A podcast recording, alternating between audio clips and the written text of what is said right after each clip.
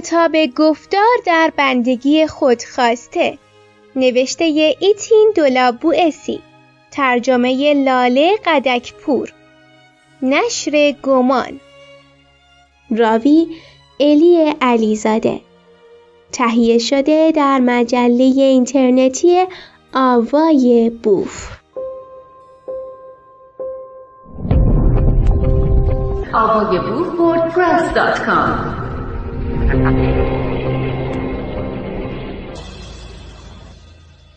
گفتار در بندگی خودخواسته.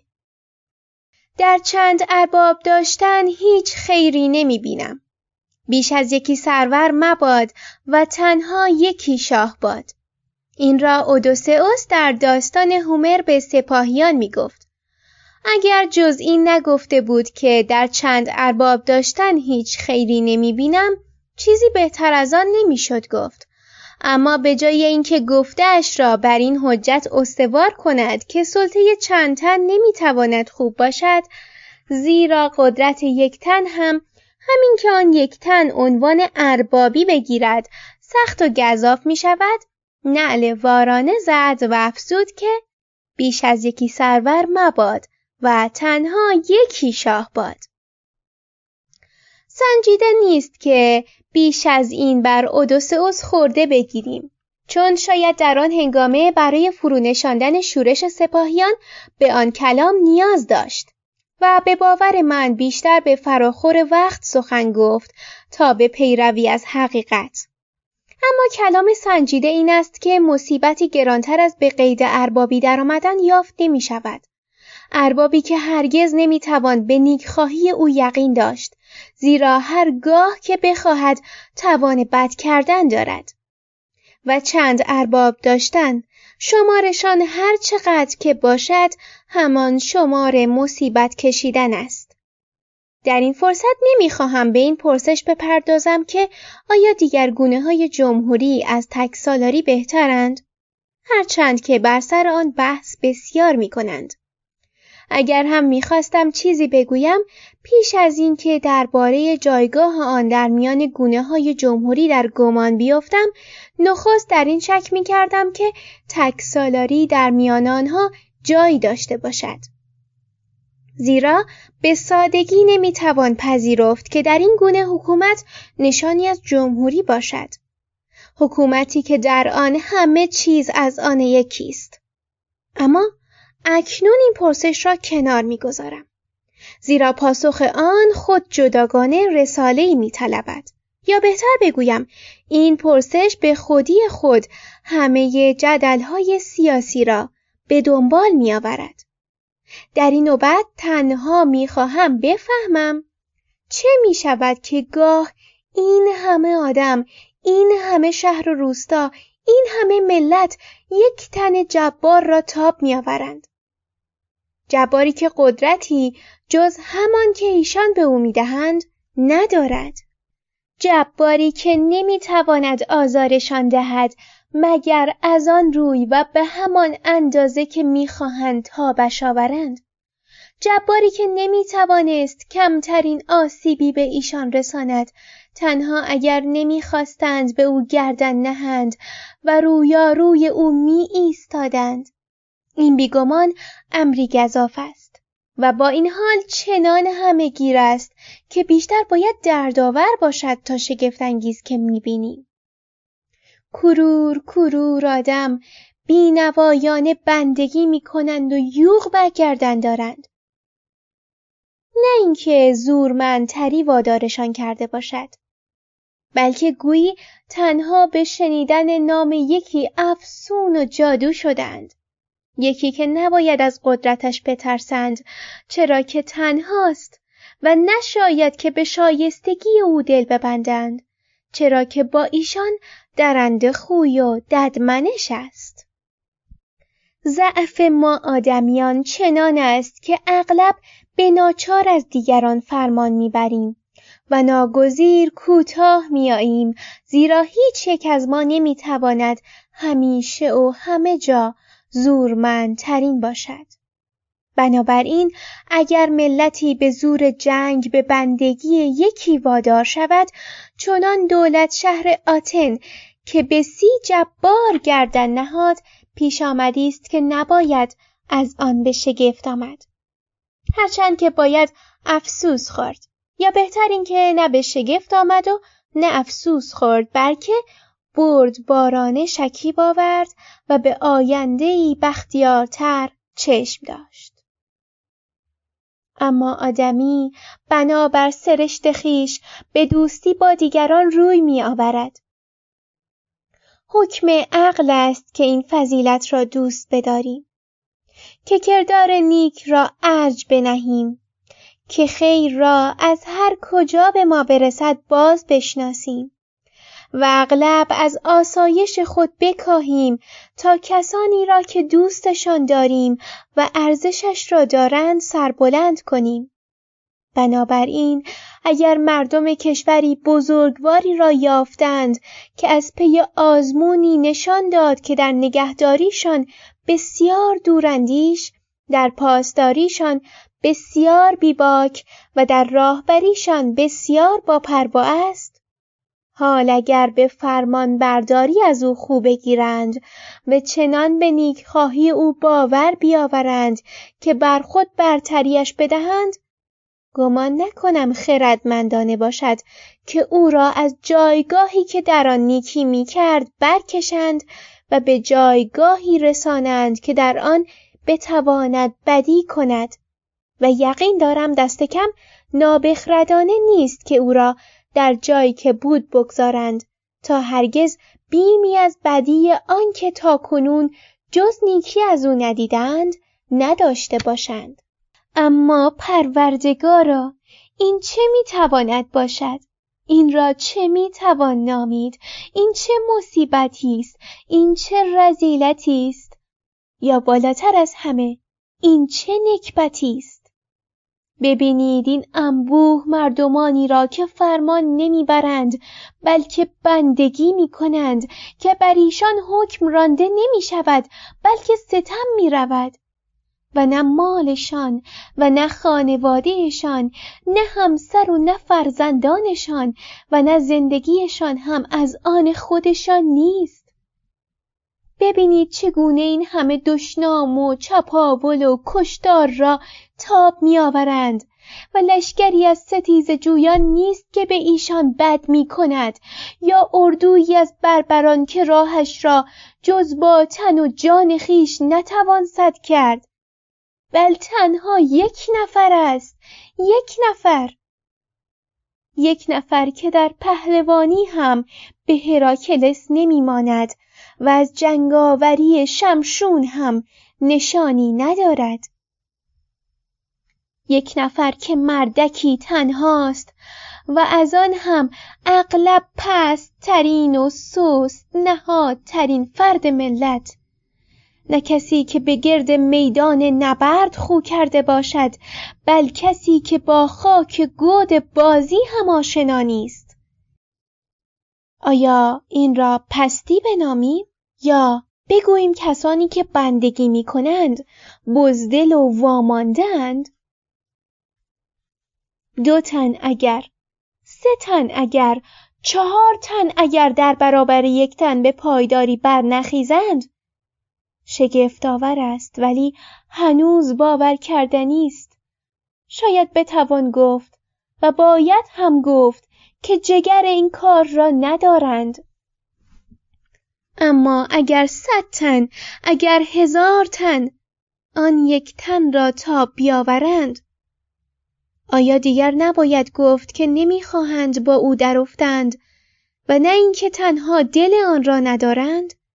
آیا نباید گفت که این دیگر بزدلی نیست بلکه بی‌دردی و بی‌رگی است؟ اکنون که می‌بینیم نه تنها 100 تن، نه تنها 1000 تن، بل 100 کشور، 1000 شهر، کرور آدم هم بر آن یک تن نمی‌شورند، بر آن یک تنی که بهترین کردار او با مردم همان رسالت به بندگی و بردگی کشیدنشان است، چه بگوییم؟ این را چگونه بنامیم؟ پستیش بخوانیم حالیا هر رذیلتی را حدی طبیعی است که از آن فراتر نمی رود. دو تن شاید از یک تن بترسند و شاید 10 تن نیز، اما 100 تن، اما 1000 تن، اما کرور کرور آدم اگر در برابر یک تن به پایداری برنخیزند، این دیگر بزدلی نیست.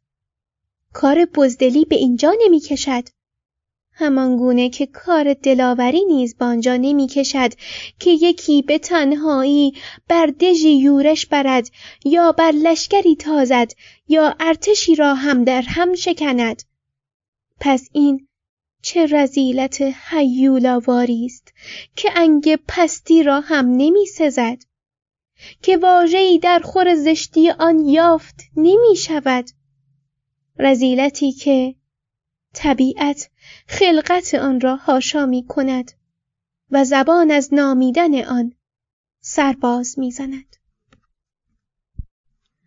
بیایید 50,000 سوار را در یک سو بگذاریم و همین شمار را در سوی دیگر، تا به آهنگ نبرد در برابر هم صف کشند و به جنگ یکدیگر روند. در این سوی آزادگانی که برای حق آزادی خود می جنگند و در آن سوی کسانی که می خواهند این حق را از ایشان بگیرند. بر کدامین طرف ظن داوری می توان برد؟ به کدامین طرف وعده پیروزی می توان داد؟ کدامینشان چالاکتر به میدان در خواهند آمد؟ این یکی ها که امید دارند اجر جانبازیشان حفظ آزادیشان باشد، یا آن یکی ها که تنها مزدشان برای ضربه هایی که میزنند و میخورند بندگی دیگران است. این طرف آزادگان همواره خوشبختی گذشته خویش را در پیش دارند و به امید آسایشی همانند در آینده دل بستند، چون بیش از آن که به رنجی که هنگام نبرد میبرند بیاندیشند، بیم از ستمی دارند که اگر شکست بخورند بر ایشان، بر فرزندانشان و بر همه آیندگانشان خواهد رفت. آن طرف، آن دیگران چیزی جز همان خاک زغال آزمندیشان را ندارد که دلگرمشان کند، که آن هم شعلش به گاه رویا رویی با خطر رنگ می بازد و چنان کم فروغ می نماید که ناگزیر با ریختن نخستین قطره خونشان فرو می نشیند. در رزماوری های بلند آوازه میلتیادس، لئونیداس، تمیستوکلس که 2000 سال پیش رخ دادند و امروز هم یاد آنها در خاطر مردمان در کتابها چنان زنده ماندند که گویی همین دیروز بود. رزمهایی که در یونان و برای خیر یونانیان و چون سرمشقی برای همه جهانیان آوردند.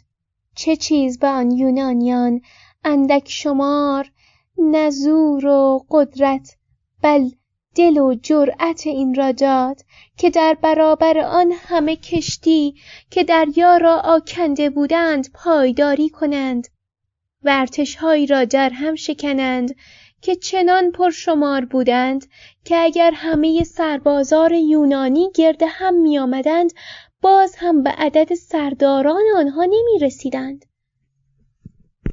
در وصف آن حماسه چه می توان گفت جز این که آن روزهای با شکوه بیش از آن که هنگامه پیکار یونانیان علیه پارسیان باشد، گاه پیروزی آزادگی بر سلطه‌جویی و چیرگی آزاد منشی بر زیاده طلبی بودند. چون سخن از شوری میشنویم که آزادی در جان پاسدارانش میانگیزد به شگفت میآییم، اما اگر خود ندیده بودیم و آنچه را که هر روز در همه کشورها برای همه مردمان رخ می‌دهد تنها از زبانها شنیده بودیم، آیا باورمان می‌شد؟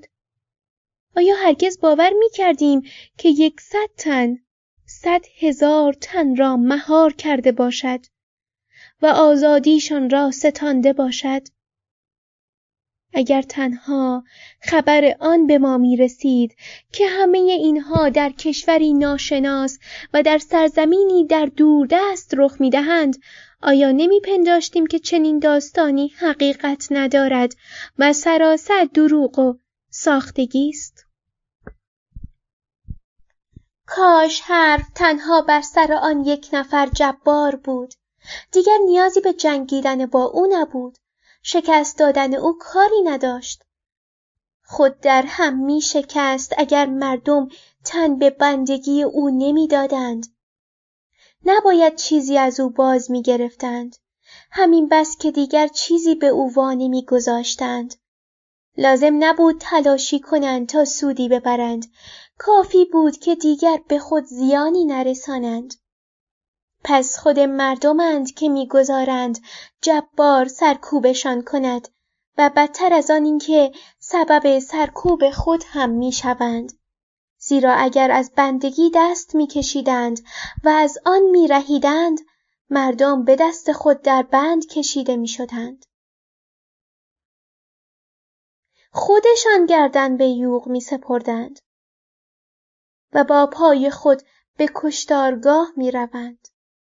بر سر دوراهی میان بند ماندن و آزاد زیستند، خود مردمند که آزادگی را پس میزنند و بندگی پیشه میکنند. مردم خود به این ذلت تن در میدهند و در طلب آن هم میدوند. اگر بازیافتن آزادی گران تمام میشد، کسی را به این کار بر نمیانگیختم. هرچند که چه چیز میتواند برای آدمی گرانتر از این باشد که حق طبیعی خود را باز یابد. و چنین بگوییم از حیوان دوباره انسان شود.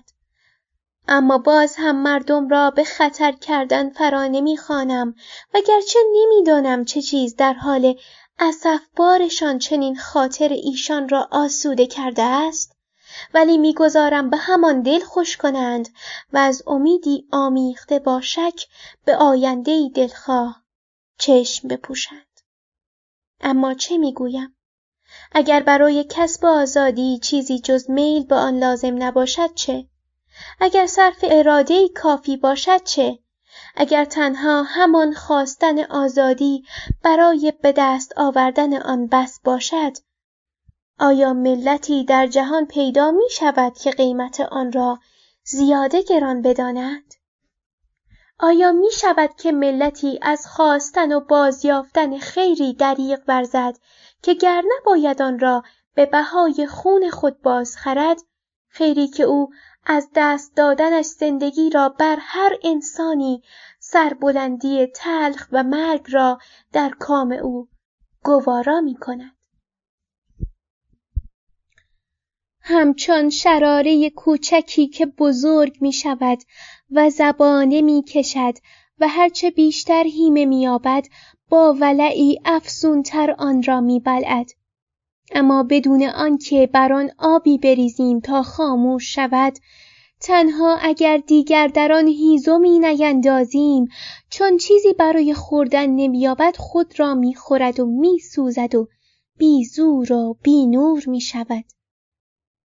جباران نیز هرچه بیشتر به تاراج میبرند، بیشتر به طمع میافتند.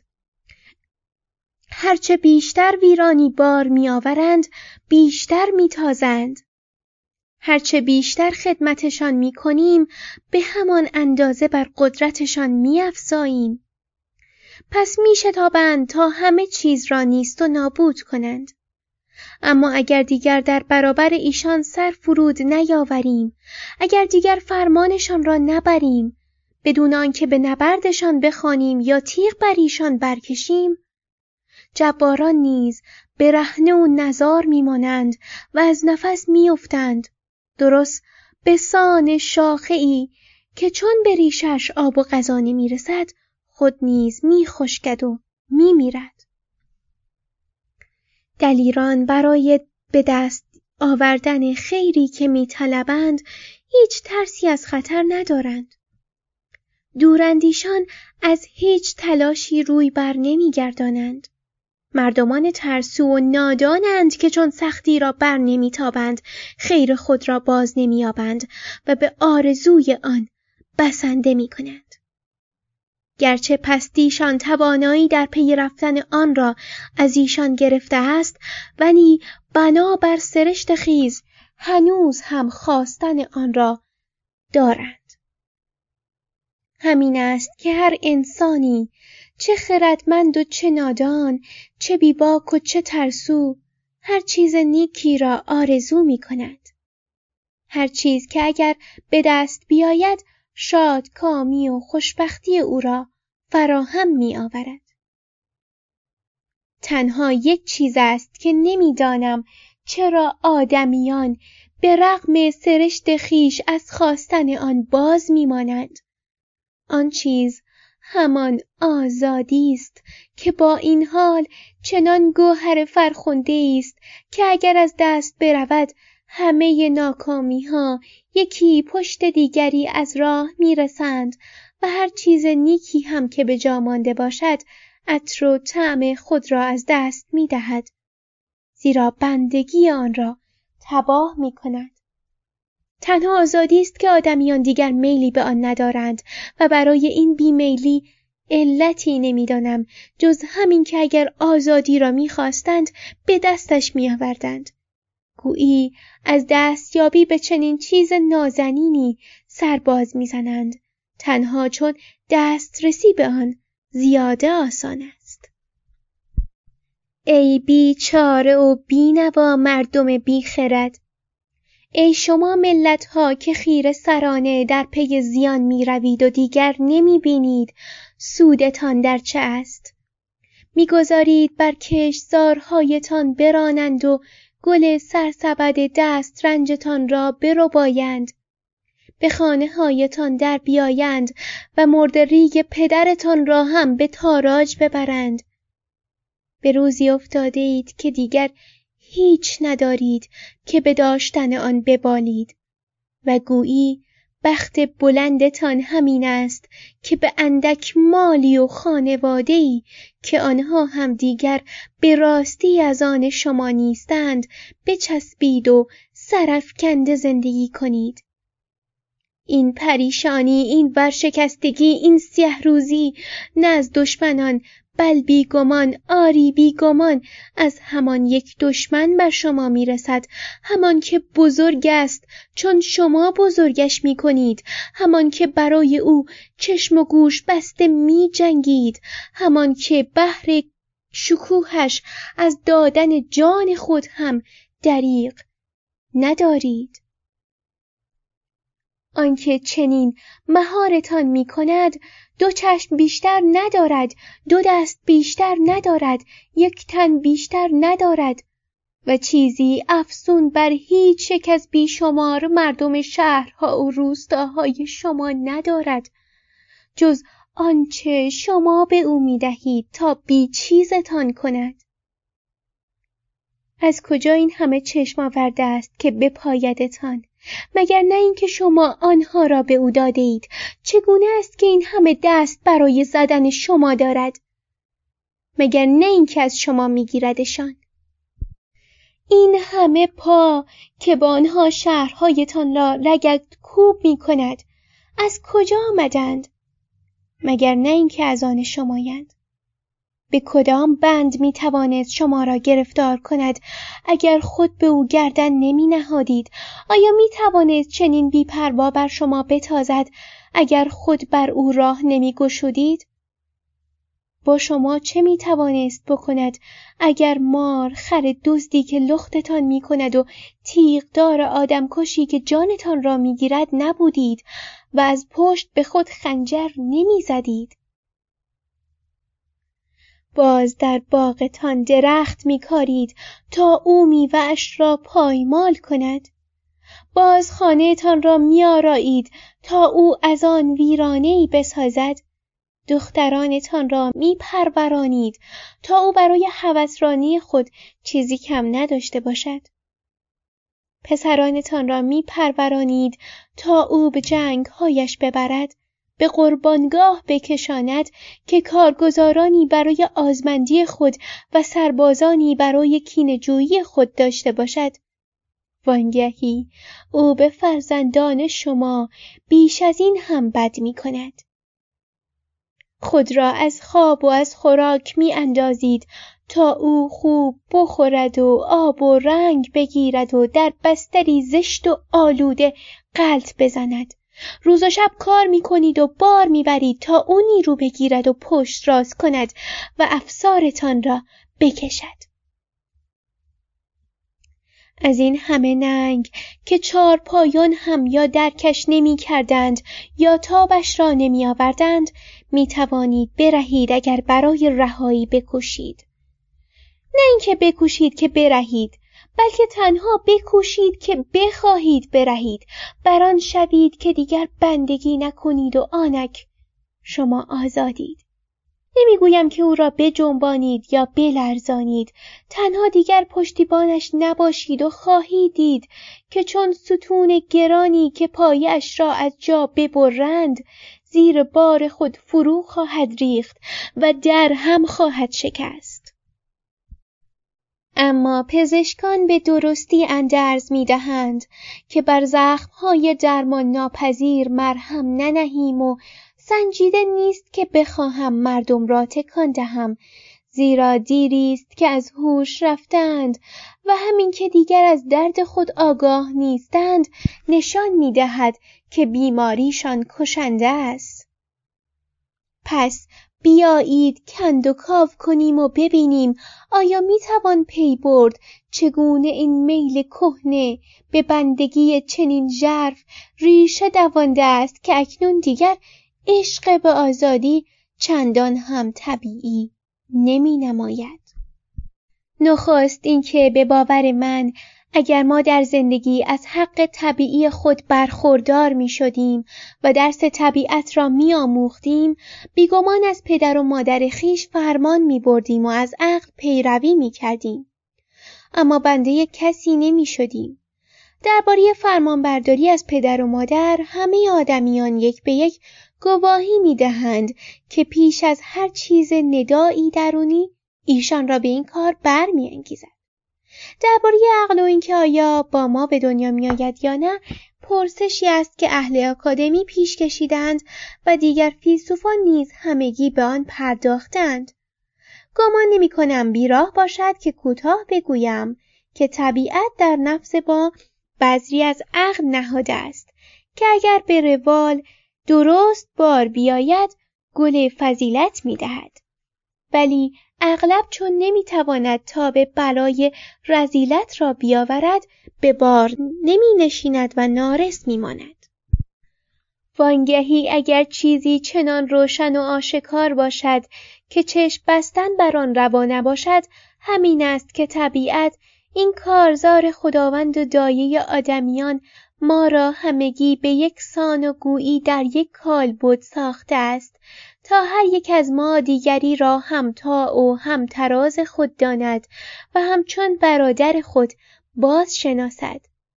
اگر هم برخی از آدمیان چه در جسم و چه در نفس خیش بیش از دیگران از گشاده دستی او بهره برده باشند، نباید گمان کرد که مادر طبیعت ما را به این دنیا آورده است تا از آن میدان جنگی تن به تن بسازد و زورمندتران و هوشمندتران را چنانچه کارگرانی به سلاح آراسته به جنگی فرستاده است که در آن به جان ناتوانان بیفتند.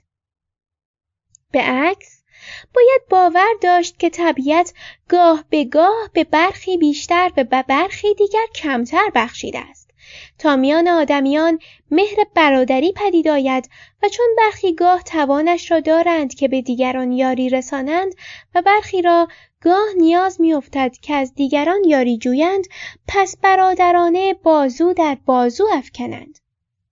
اکنون که مادر نیک طبیعت ما را همگی بر این زمین و در همین خانه جا داده است، اکنون که ما را همگی به یک الگو تراشیده است تا خود را در آینه یکدیگر ببینیم، اگر به ما این ارمغان خجسته آوا و سخن را داده است تا آشنای یکدیگر باشیم و اندیشه هامان را رو در رو به زبان آوریم تا خواسته هایمان همساز و همخوان شوند، اگر از راه و به روشی کوشیده است که ما را تنگ هم گرد بیاورد تا همکاری و همیاری پیشه کنیم و چون به هزار بهانه نشانمان داده است که پیش از آن که بخواهد یک دستمان کند میخواهد که هر یک از ما یگانه باشد تا همگی با هم یکی شویم، پس نباید در این شک کنیم که هر یک از ما آزاد است، زیرا همگی با هم برابریم و چون طبیعت ما را چنین ساخته و پرداخته است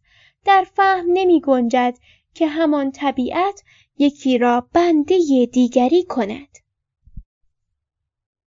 اما به راستی که بحث و جدل بر سر طبیعی بودن آزادی بیهوده است، زیرا نمیتوان آزادی را در بند کشید مگر به ناروا و در ناسازگاری با قانون طبیعت که خود با عقل سازگار است هیچ چیز در جهان به پای بیداد نمیرسد.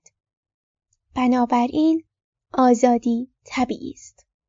بر همین قیاس به باور من ما نه تنها با حق آزادی به دنیا آمده ایم بل توانایی نگهداری و پاسداری از آن هم به ما داده شده است. اکنون اگر کسانی پیدا شوند که در این شک کنند و چنان تباه باشند که در پی حق طبیعی خود نروند و دیگر آن را باز هم نشناسند، باید با ایشان همان کنم که سزاوار آنند. و بگذار چنین بگویم: باید مشتی جانور وحشی را به سراغشان بفرستم تا به ایشان خیر و صلاحشان را گوشزد کنند. پروردگارا به داد ما برست، اگر آدمیان خود را چنین به کرینه می زدند می شنیدند که چارپایان هم بر ایشان بانگ بر می دارند که زنده باد آزادی. گفتار در بندگی خود خواسته، اتین دو لابوئسی.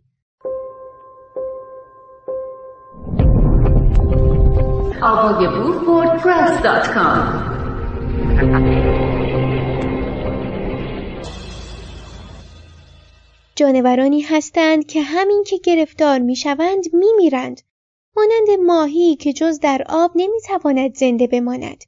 اینها نیز چنان به روشنای آزادی خود دل بستند که چون از آن دورشان کنیم چشم از جهان فرو می‌بندند. اگر جانوران می‌خواستند و می‌توانستند در میان خود برخی را بر برخی دیگر برتر بدانند، همینها را برمی‌گزیدند. دیگران از کوچک و بزرگ گرفتار که می‌شوند، در دم با چنگ و دندان و شاخ و سم به تکاپو می‌افتند تا با زبان بی‌زبانی به ما بفهمانند که چه اندازه به آنچه از دست می‌دهند پایبندند و آرام که گرفتند آشکارا نشان می‌دهند که از بدبختی خود آگاهند و دیدنی است که چگونه از همان دم نخست می‌سوزند و با بندگی نمی‌سازند. گویی تنها برای این زنده می‌مانند که بر آسایش از دست رفته خویش سوگواری کنند و نه این که در بندگی خوش بگذرانند. فیل هم پس از اینکه تا جایی که میتواند پایداری میکند، هنگامی که دیگر چاره ای نمیبیند و چیزی به گرفتاریش نمانده است، درخت را میان آرواره هایش میگیرد و دندانهایش را با فشار بر آن میشکند. مگر چه میگوید جز این که تنها آرزویش آزاد ماندن است؟ وگرنه چگونه میتواند چنین هوشمندانه با شکارچیان چانه زند که به بهای عاج‌هایش خودش را رها کند تا آزادیش را به این تاوان بازخرد؟ اسب را اگر از روزی که بر پای خود می ایستد آب و غذا دهیم تا رام شود و بندگی کند، هرگز نمیتوانیم دلش را به دست بیاوریم، چون هنگام آن رسید که سواری نمیدهد، نمی شود که لگامش بزنیم و گاز نگیرد یا اینکه او را بفشریم و جفتک نیندازد تا دست کم به این زبان در آستان طبیعت گواهی دهد که اگر هم بندگی می کند به میل خودش نیست بل زیر قید ماست. پس چه باید گفت؟ بگذار همان را بگویم که یک بار که وقتم را به قافیه پردازی می‌گذراندم نوشتم. گاو هم زیر یوغ ناله می‌کند و مرغ هم در قفس مویه می‌کند. ای لونگا، باکی ندارم که هنگام نوشتن به تو بیت‌هایم را در میان نثر خود بیاورم، بیت‌هایی که نمی‌شود برای تو بخوانم و چون وانمود می‌کنی که از شنیدنشان خرسند می‌شوی، مرا به اوج غرور نرسانی. باری چون هر جانوری که توان حس آن را داشته باشد و همان دم که حس کند رنج بندگی را در می‌یابد و در پی آزادی می‌دود و چون چارپایانی هم که آدمی برای خدمت به خود پرورده است به بندگی خونه می‌گیرد و هرگاه که می‌تواند سرکشی می‌کنند، پس بشر که تنها او به راستی برای آزاد زیستن به دنیا آمده است، به چه شوربختی دچار می شود که حال نخستش را چنان از او و خاطر او می زدایند که دیگر نمی خواهد آن را بازیابد. جباران بر سه دستند. نخست آنها که مردم برای فرمانروایی بر مملکت برگزیدند، دیگر آنها که به زور تیغ آن را به چنگ آوردند و آخر آنها که آن را از تبارشان به ارث بردند. آنها که به قانون جنگ بر مملکت چیره شدند، چنان رفتار می کنند که هر که ببیند می پندارد که بر بیگانگان در سرزمین آنان فرمان می رانند. آنها هم که شاه به دنیا آمدند، بهتر از این نیستند، چون در آغوش جباریت زاده و پرورده شدند. خمیرهشان به شیران آغشته است. پس مردم را هم بندگانی می شمارند که به ارث برده باشند و با مملکت همان می کنند که با ثروتی که پدرشان به جا گذاشته می کنند، یا به تعیین نظری بر آن قفل و زنجیر می دهند یا با ولخرجی آن را برباد می دهند. به گمان من بر تافتن آن که مردم مملکت را به او دادند باید ساده تر باشد و بیگمان چنین می بود اگر این نبود که چون بر دیگران برتری یافت، آنچه نمیدانم چرا بزرگواری می نامیمش او را به خوش می آید و بر آن می شود که دیگر از جای خود تکان نخورد. چنین کسی اغلب قصد می کند قدرتی را که مردم به او سپردند به فرزندان خود واگذارد و شگفت این که فرزندانش همین که از قصد او با خبر می شوند همه جباران دیگر را در هر رذالتی و به ویژه در سنگدلی پشت سر می گذارند. زیرا برای کوبیدن میخ جباریت راهی ندارند جز اینکه گره بندگی را تنگ بفشرند و مردم را از آزادی که یاد آن هنوز زنده است چنان دور برانند که دیگر فراموش شود. پس باید بگویم که گرچه این سه دسته را ناهمگون میبینم، ولی هیچ یک را بهتر از دیگری نمیدانم و گرچه هر یک از راه خود به حکومت میرسند، ولی هر سه کم و بیش به یکسان حکم میرانند. برگزیدگان در این گمان میافتند که مردم گله گاو میشند و میخواهند رامشان کنند. ستیزه جویان مردم را طعمه خود میدانند و به صیدشان میروند و جانشینان مردم را غلامان خانه‌زاد خود میپندارند. حال اگر امروز ناگهان آدمیانی نوین پایدار گردند که شیرینی آزادی را نچشیده باشند، ولی به بندگی هم خو نگرفته باشند و درست هم ندانند که این یکی چیست و آن یکی کدام است و نام این دو را هم به سختی بدانند، اگر دو گزینه پیش بایشان بگذاریم که یا همگی به یک تن در میان خود سر سپرند یا رأی زنند و قانونی پدید آورند که به هر یک از ایشان حق آزادی دهند، گمان می‌کنید چه خواهند کرد؟ شک ندارم که می‌گویید دوست‌تر خواهند داشت که آزادانه از عقل خیش فرمان برند تا اینکه به بندگی یکی دیگر در بیایند. هرچند که می‌دانیم مردم بنی اسرائیل بی آنکه نیازی به آن داشته باشند یا کسی ایشان را به آن واداشته باشد، شاول را به جباری رساندند، همان مردمی که هر برگ از تاریخشان را که میخوانم بیشتر آزرده میشوم، تا به آستانه آن میرسم که سرشت انسانی خیش را از دست بدهم و ایشان را سزاوار آنچه بر سرشان آمد بدانم. اما بیگمان همه انسانها در و همین بس که نشانی از انسان بودن داشته باشند، پیش از اینکه به بندگی تر دردهند یا گرفتار شدند یا راه گم کردند، و جز این دو حال شدنی نیست.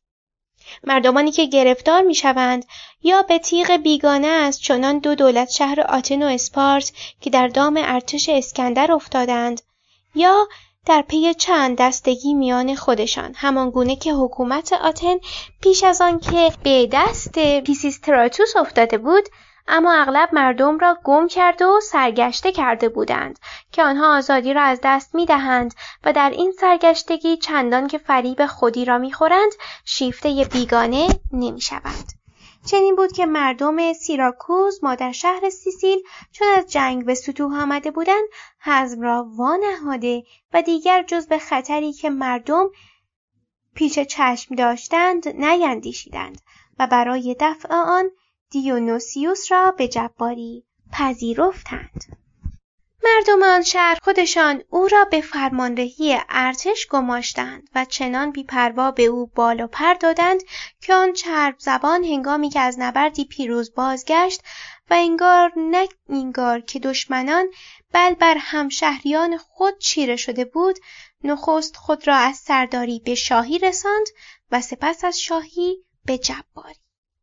باور کردنی نیست که چگونه آدمیان همین که در بند کشیده می شوند به یک باره چنان از آزادگی دور می افتند که دیگر چنین می نماید که هرگز برای بازیابی آن از جا بر نخواهند خواست و چنان خودخواسته و تو گویی آزادانه بندگی می کنند که هر که ببیند می گوید ایشان آزادی را از دست ندادند بل بندگی را به دست آوردند.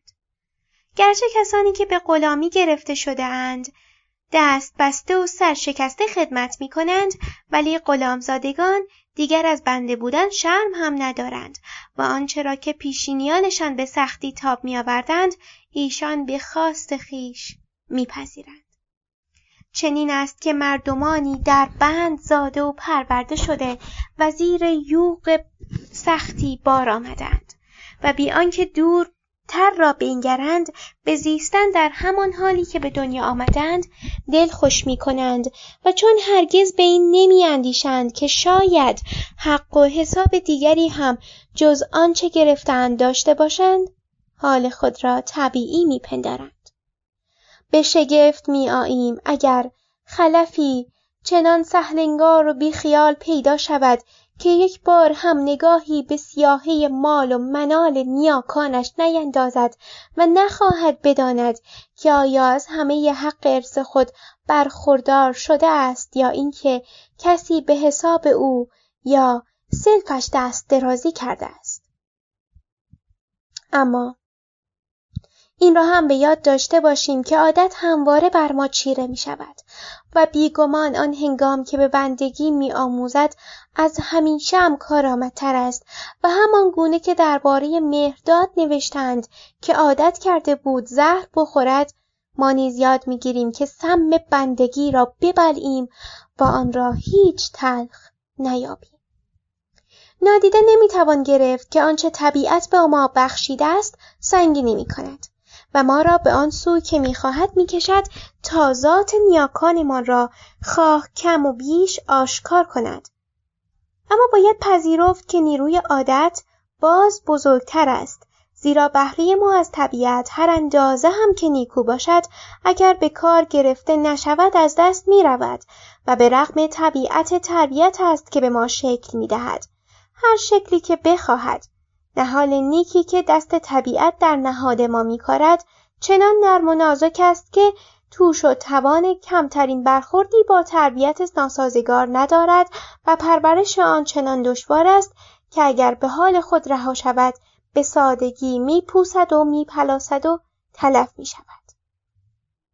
درست مانند درختان میوه که هر یک از آنها بهره ویژه‌ای از طبیعت فرا گرفته است و اگر بگذاریم به بار نشیند بنابر قانون طبیعت ثمر می‌دهد اما اگر پیوند بیگانه‌ای به آن دست زنیم و دم آن را با پیوند بیگانه‌ای به هم زنیم، ویژگی خود را می‌بازد و همان میوه بیگانه را بار می‌آورد. وانگهی هر گیاه دیگری نیز خصلت طبیعی خود را دارد، اما آب و خاک، گرما و سرما و دست باغبانند که گیاه را خوب یا بد می‌پرورانند، چنان که همان گیاهی که در جای دیده‌ایم در جای دیگر نمی‌توانیم بازشناسیم. هر که شهروندان وریز را نیک بنگرد، یک گروه آدمی که چنان آزادانه می‌زیند که بدمنش ترینشان هم نمی‌خواهد شاه دیگران شود. مردمی که چنان زاده و پرورده شدند که هیچ کدام از ایشان در پی برتری بر دیگران بر نمی‌آید، جز بر روی اینکه بخواهد در نگهداری و پاسداری از آزادی گوی از همگان خود ببرد و در این کار بهتر و سنجیده تر از دیگران بیاندیشد و بکوشد. مردمی که از گهواره چنان ساخته و پرداخته شدند که تمام خوشیهای دیگر زمین را هم در ازای وانهادن سر سوزنی از آزادگیشان نمی ستانند. باری هر که چنین مردمی را ببیند و سپس ایشان را ترک کند و کمی دورتر به تماشای مردمان در مملکت آنکه سلطان بزرگ مینامیمش بنشیند، مردمانی که گویی برای بندگی آن ارباب به دنیا آمدند و خود نیز جزی نمی‌خواهند و برای حفظ سلطه او از زندگی خیش هم دست می‌شویند، یا آنکه هر دو ملت را دیده است که می‌تواند بپذیرد که این یکی‌ها و آن یکی‌ها سرشت و نهاد یکسانی دارند، یا آنکه می‌پندارد که از شهر آدمیان بیرون آمده و به باغ وحش رسیده است. آوردند که لوکورگوس شهریار لکدایمون و قانونگذار اسپارت دو سگ پرورده بود که یکی از شکم زاده شده و یکی دیگر هم از همان شکم، و هر دو از یک سینه شیر خورده بودند، اما پس از آن یکی در آشپزخانه فربه شده بود و دیگری در دشت به شنیدن و بوق و کرنای شکار خو گرفته بود. روزی آن دو سگ را در میانه بازار گذاشت و میان آن دو یک کاسه آش و یک خرگوش، یکی به سوی کاسه دوید و دیگری به سوی خرگوش. پس لوکورگوس به کسانی که آنجا بودند گفت: با این حال برادرند.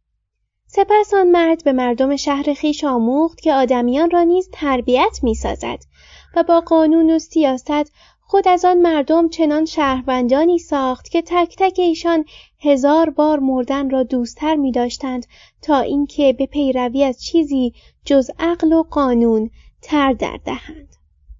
خوش دارم گفتگوی را هم که میان یکی از نورچشمی‌های خشایارشا و دو شهروند اسپارت در گرفت به یاد آورم. هنگامی که خشایارشا سپاه کلان خود را برای لشکرکشی به یونان ساز و برگ می‌کرد، پیام‌آورانی به شهرهای آن سرزمینی فرستاد تا از مردم آب و خاک بخواهند. این رسم پارسیان بود و آنان با این کار به شهرها هشدار می‌دادند که از پایداری دست بکشند. اما خشایارشا کسی را به آتن یا اسپارت نفرستاد، زیرا پیش از آن هنگامی که پدر او داریوش آهنگ لشکرکشی به آن دو شهر کرده بود، مردم پیام‌آوران او را در آتن به خندق انداخته بودند و در اسپارت به چاه، و به ایشان گفته بودند که اگر جرأت دارند در آنجا خاک و آب بجویند و برای شهریارانشان ببرند. آن مردمان تا به این را هم نداشتند که کسی با کمترین کلامی با آزادیشان دست دراز کند. با این حال مردم اسپارت از رفتار خویش پشیمان شدند، زیرا بیم داشتند که مبادا خشم ایزدان و به ویژه تالتوبیوس ایزد پیام‌آوران را انگیخته باشند. پس برای اینکه دل ایزدان خویش را به دست آورند، رأی بر این کردند که دو تن را به پیشکش نزد خشایارشا بفرستند تا او به تاوان مرگ پیام‌آوران پدرش هر چه که می‌خواهد با ایشان بکند. دو اسپارتی داوطلبانه رفتند تا این تاوان را با جان خویش بپردازند و در راه به کاخ یک پارسی رسیدند که گماشته شاه در کرانه آسیایی دریای مدین ترانه بود. او ایشان را آبرومندانه پذیرفت و بسیار گرامی داشت. پس از اینکه از هر دری سخنی گفتند از ایشان پرسید چرا چنین از دوستی با شاه سر باز می‌زنند. آن پارسی گفت به من بنگرید و دریابید که شاه چه خوب می‌داند کسانی را که سزاوار آنند ارج نهد. باور کنید که اگر در خدمت او بودید با شما نیز چنین می‌کرد. اگر به خدمت او در می‌آمدید و او می‌شناختتان هر یک از شما ارباب یکی از شهرهای یونان می‌شد. آن دو اسپارتی گفتند در این باب تو نمیتوانی پندمان دهی زیرا آنچه را به ما نوید میدهی آزموده‌ای ولی بهره‌ای از آنچه ما داریم نبرده‌ای. تو شاید لطف شاه را به چشم خود دیده باشی ولی از آزادی از طعمی که دارد و اینکه چه اندازه گواراست چیزی نمیدانی. اما اگر طعم آزادی را چشیده بودی خودت بیدرنگ به ما پند میدادی که از آن نه تنها با نیزه و سپر بل با چنگ و دندان هم پاسداری کنی. در این گفتگو کلام شایسته را تنها اسپارتیان توانستند بگویند ولی بیگمان هر دو طرف چنان سخن گفتند که تربیت به ایشان آموخته بود. نمیشد که آن پارسی غم آزادی را بخورد زیرا از آن بهره‌ای نبرده بود و نمیشد که آن دو یونانی بندگی را تاب بیاورد زیرا طعم آزادگی را چشیده بودند. این را هم خواندیم که کاتوی کهین هنگامی که هنوز کودک و زیر ترکه بود اغلب نزد سولایی دیکتاتور رفت آمد می کرد زیرا به سبب خانواده و تبارس سرشناسی که داشت به هر در و به هر روی او باز می شد. از این گذشته آن دو خویشاوند نزدیک یکدیگر هم بودند. به رسم نوجوانان برگزارده استاد سرخانه او نیز در این دیدارها همراهیش می کرد. دیری نگذشت که کاتو پی برد که در خانه سولا در برابر چشمان خود او یا به فرمان او مردم را کتک میزنند و به زنجیر میکشند. دار و ندار یکی را میربایند و دیگری را سر به نیست میکنند. یکی میخواهد مال شهروندی را از آن خود کند و دیگری جان شهروندی دیگری را میطلبد. و باری از روال امر چنین برمیآیند که در پیشگاه جباری است و نه در کاخ دادششان شهر و آنچه نه سرای دادخواهی که کارگاه جباریت است. پس آن جوان به استاد خود گفت چرا خنجری به من نمی دهید؟ آن را زیر پیراهنم پنهان می کنم. اغلب می گذارند هنگامی که آن بدکار هنوز در خواب است به اتاق او درایم. بازوان من توان این را دارد که شهر را از شر او برهانند. ما که سرگذشت کاتو را خوانده ایم و می دانیم اوش سربلند زیست و به هنگام سربلندی از جهان رفت، بیگمان می گوییم که این سخنان به راستی برازنده آن جوانمردند. اما اگر تنها ماجرا را برای ما باز می گفتند و نمی دانستیم کی و کجا رخ داده است و چه کسی این سخنان را گفته است، باز هم آنچه را باید می فهمیدیم و بیراهه نمی رفتیم را می فهمیدیم. اگر گمان می بردیم که آن کس شهروند روم بوده و هنگام آزادی روم به دنیا آمده است. اما این مثالها را بهر چه چیز می آورم؟ بیگمان باور ندارم که زادگاه و زیستگاه مردمان سرنوشت ایشان را می تواند رقم بزند زیرا در اقلیمی بندگی ناگوار است و آزادی خوشایند. حرفم این است که بر کسانی که از روز به دنیا آمدن یوغ برگردن داشتند دل بسوزانیم و ایشان را نگوهش نکنیم که چرا بندگی می کنند یا اینکه از ایشان درگذریم که چون تنها سایه‌ای از آزادی دیدند و از خود آن هیچ با خبر نشدند هرگز در نمی‌یابند که برده بودن چه بدبختی بزرگی است. آنچه را هومر درباره میهن کیمریان نوشته است به یاد آورید.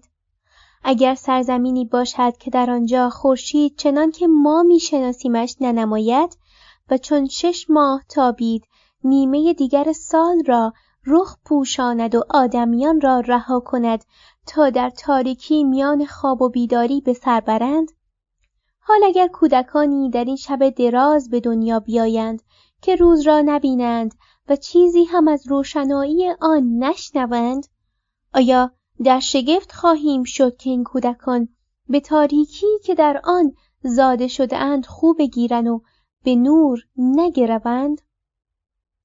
کسی از نداشتن آنچه هرگز نداشته است افسوس نمیخورد. حسرت جز از پی لذت نمی آید و تنها با یادآوری شادی از دست رفته است که اندوه را در میابیم. طبیعت آدمی را ببینید چنان ساخته شده است که آزاده باشد و آزادی بخواهد، اما بافته ی طبیعت به قیچی تربیت بریده می شود. پس می توان گفت که انسان هرچه را برای آن تربیت شود و به آن عادت کند طبیعی می نماید. اما ذات او همان است که گوهر ناب و دست ناخورده‌اش او را به آن فرا می خواند. بنابراین نخستین علت بندگی خودخواسته عادت است. دلیرترین اسب‌ها هم که در آغاز لگام را با خشم به دندان می‌گیرند، سرانجام به جویدن آن سرگرم می‌شود. و اگر چند گاهی زین را پس می‌زنند، روزی می‌رسد که چون به یراق آراسته می‌شوند، با خرسندی باد در قبقب می‌اندازند. مردم می‌گویند که همیشه بنده بودند و نیاکانشان نیز بر همین روال زیستند. باور کردند که ناچارند ستم را تاب بیاورند و عذر از پی عذر میآورند تا سلطه جباران را روا بنمایند. اما حقیقت این است که گذر سالیان بیداد را داد نمی کند، بل بر ناروایی ستم می افزاید. در این میان همیشه چند تنی هستند که بهره بیشتر از طبیعت گرفتند، تنی چند که یوغ را گران می بایند، که از سرکشی باز نمی ایستند و به هیچ زوری رام نمی گردند. چنان اودیسئوس که در خشکی و دریا نگاهش به دنبال دودکش کلبش بود. کسانی هستند که حق طبیعی خود را می‌شناسند و همواره به وضع نخستین آدمیان می‌اندیشند. این آزادگان ذهنی پویا و فکری روشن دارند و مانند انبوه مردمان به این بسنده نمی‌کنند که پیش پای خود خیره شوند، بل گذشته را به یاد می‌آورند تا حال را با آن بسنجند و بهر آینده رأی گزینند. ایشان هوشی درخشان دارند که پیوسته با خواندن و آموختن بر جلای آن می‌افزایند و چنین است که اگر هم آزادی به تمامی از دست رفته و از جهان رخت بربسته باشد، باز می‌توانند آن را درون خیش حس کنند و حظش ببرند و بندگی به هر بزکی هم آراسته شده باشد به ذوق ایشان خوش نمی‌آید.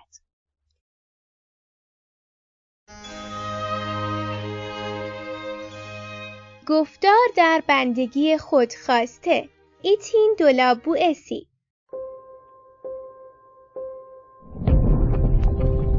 آوای بود wordpress.com.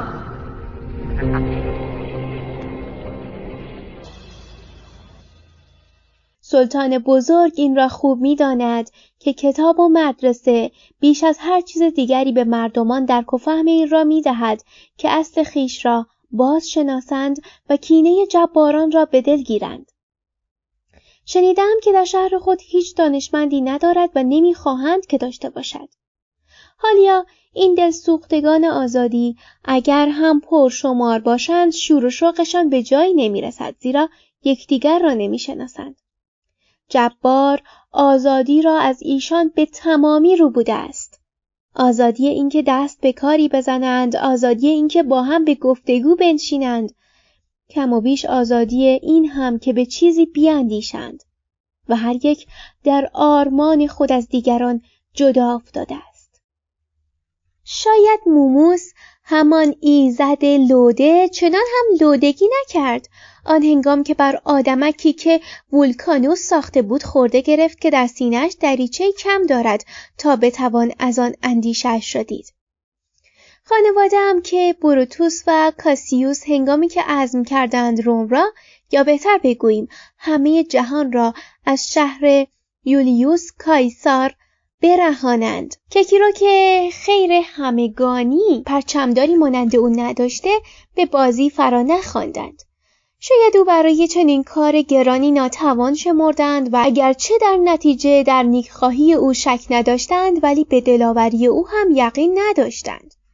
با این حال هر که رویدادهای گذشته را وارسد و سالنامه‌های کهن را بخواند کمتر نمونه‌ای می‌یابد یا هیچ نمونه‌ای نمی‌یابد که کسی چون دیده باشد میهنش به دست نااهلان افتاده و بر آن بد رفته است، با نیتی راست و تمام و بی قلقش بهر رهاییان برخواسته باشد ولی به هدف خویش نرسیده باشد، چنان که گویی خود آزادی است که به چنین کسانی زور بازو می‌دهد و دوباره به دستش بیاورد. هارمودیوس، آریستو گیتون، تراسو بولوس، بروتوس مهین، واریلیوس و دیون و آنچه نیکخواهانه عزمش را کردند به انجام رساندند و آنها کامیاب شدند. در چنین کاری کمتر می شود یا اصلا هیچ نمی شود که بخت خوب با خواست نیک هماهنگ نگردد.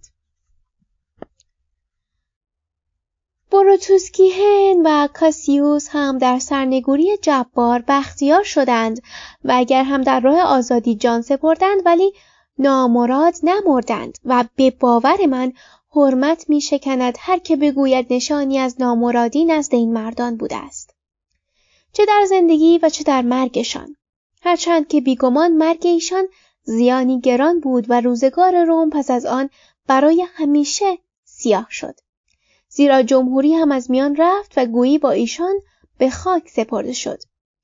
دیگرانی که پس از آن علیه امپراتوران روم دست به کارهایی زدند جز دسیسه بازانی جاه طلب نبودند، کسانی که نباید برای آنچه بر سرشان آمد دل بسوزانیم، زیرا آسان میتوان فهمید که در پی براندازی تاج و تخت نبودند بلکه تنها میخواستند دست به دستش کنند و گرچه فریاد سرنگونی جبار را سر میدادند ولی خواهان حفظ جباریت بودند.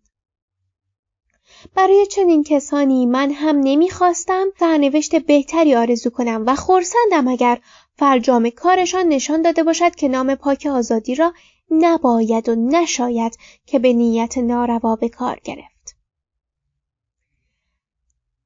اما به آنچه می گفتم برگردیم که دیگر از آن دور شدم. نخستین علت بندگی خودخواسته این است که مردم ما بنده به دنیا می آیند و بنده هم بار می آیند، اما عادت به بندگی سبب می شود که آدمی زیر سلطه جبار سست نهاد گردد و این سست نهادی خود علت دیگر بندگی آدمیان است. بقراط پدر بزرگ پزشکی که هوشمندانه به این امر پی برده بود از آن در یکی از رساله های خود درباره بیماری ها یاد کرده است. آن مرد بیگمان بر اندیشه خیش پایدار بود، زیرا به شاه بزرگ که پیشکش های فراوان فرستاده بود تا او را نزد خود بکشد بی پرده پاسخ داد که خاطر خیش را می آشوبد اگر به درمان بربرهایی بپردازد که می خواهند بر یونانیان بتازند و با هنر خویش شاهی را خدمت کند که خواستار چیرگی بر یونان است. نامه‌ای که بقراط با آن شاه فرستاد هنوز هم در میان نوشته‌های او یافت می شود و همیشه گواهی بر آزادگی او خواهد ماند. چنین است که با از دست دادن آزادی دلاوری هم به یک باره از کف می رود. بنابراین در میان نبرد نه سرخوشانه به یاری همزمان خود می شتابند و نه خشمگین بر دشمنان می تازند، بلکه گیج و گول و کتبسته به سوی خطر می روند، گویی رفتند تا پایی را که بر دوش دارند به زمین بگذارند و شور آزادی در جانشان نمی جوشد، همان شوری که به آدمی توان می بخشد تا خطر را نادیده انگارد و او را بر می انگیزد تا با مرگ زیبا در میان همرزمان خود سرافراز شود. آزادگان به دلخواه خود در کارزار از یکدیگر پیشی میگیرند، هر یک برای خیر دیگران و همگان هر یک به سهم خود، و اگر در خوشی پیروزی سهم خود را میگیرند در اندوه شکست هم سهم خود را میپذیرند.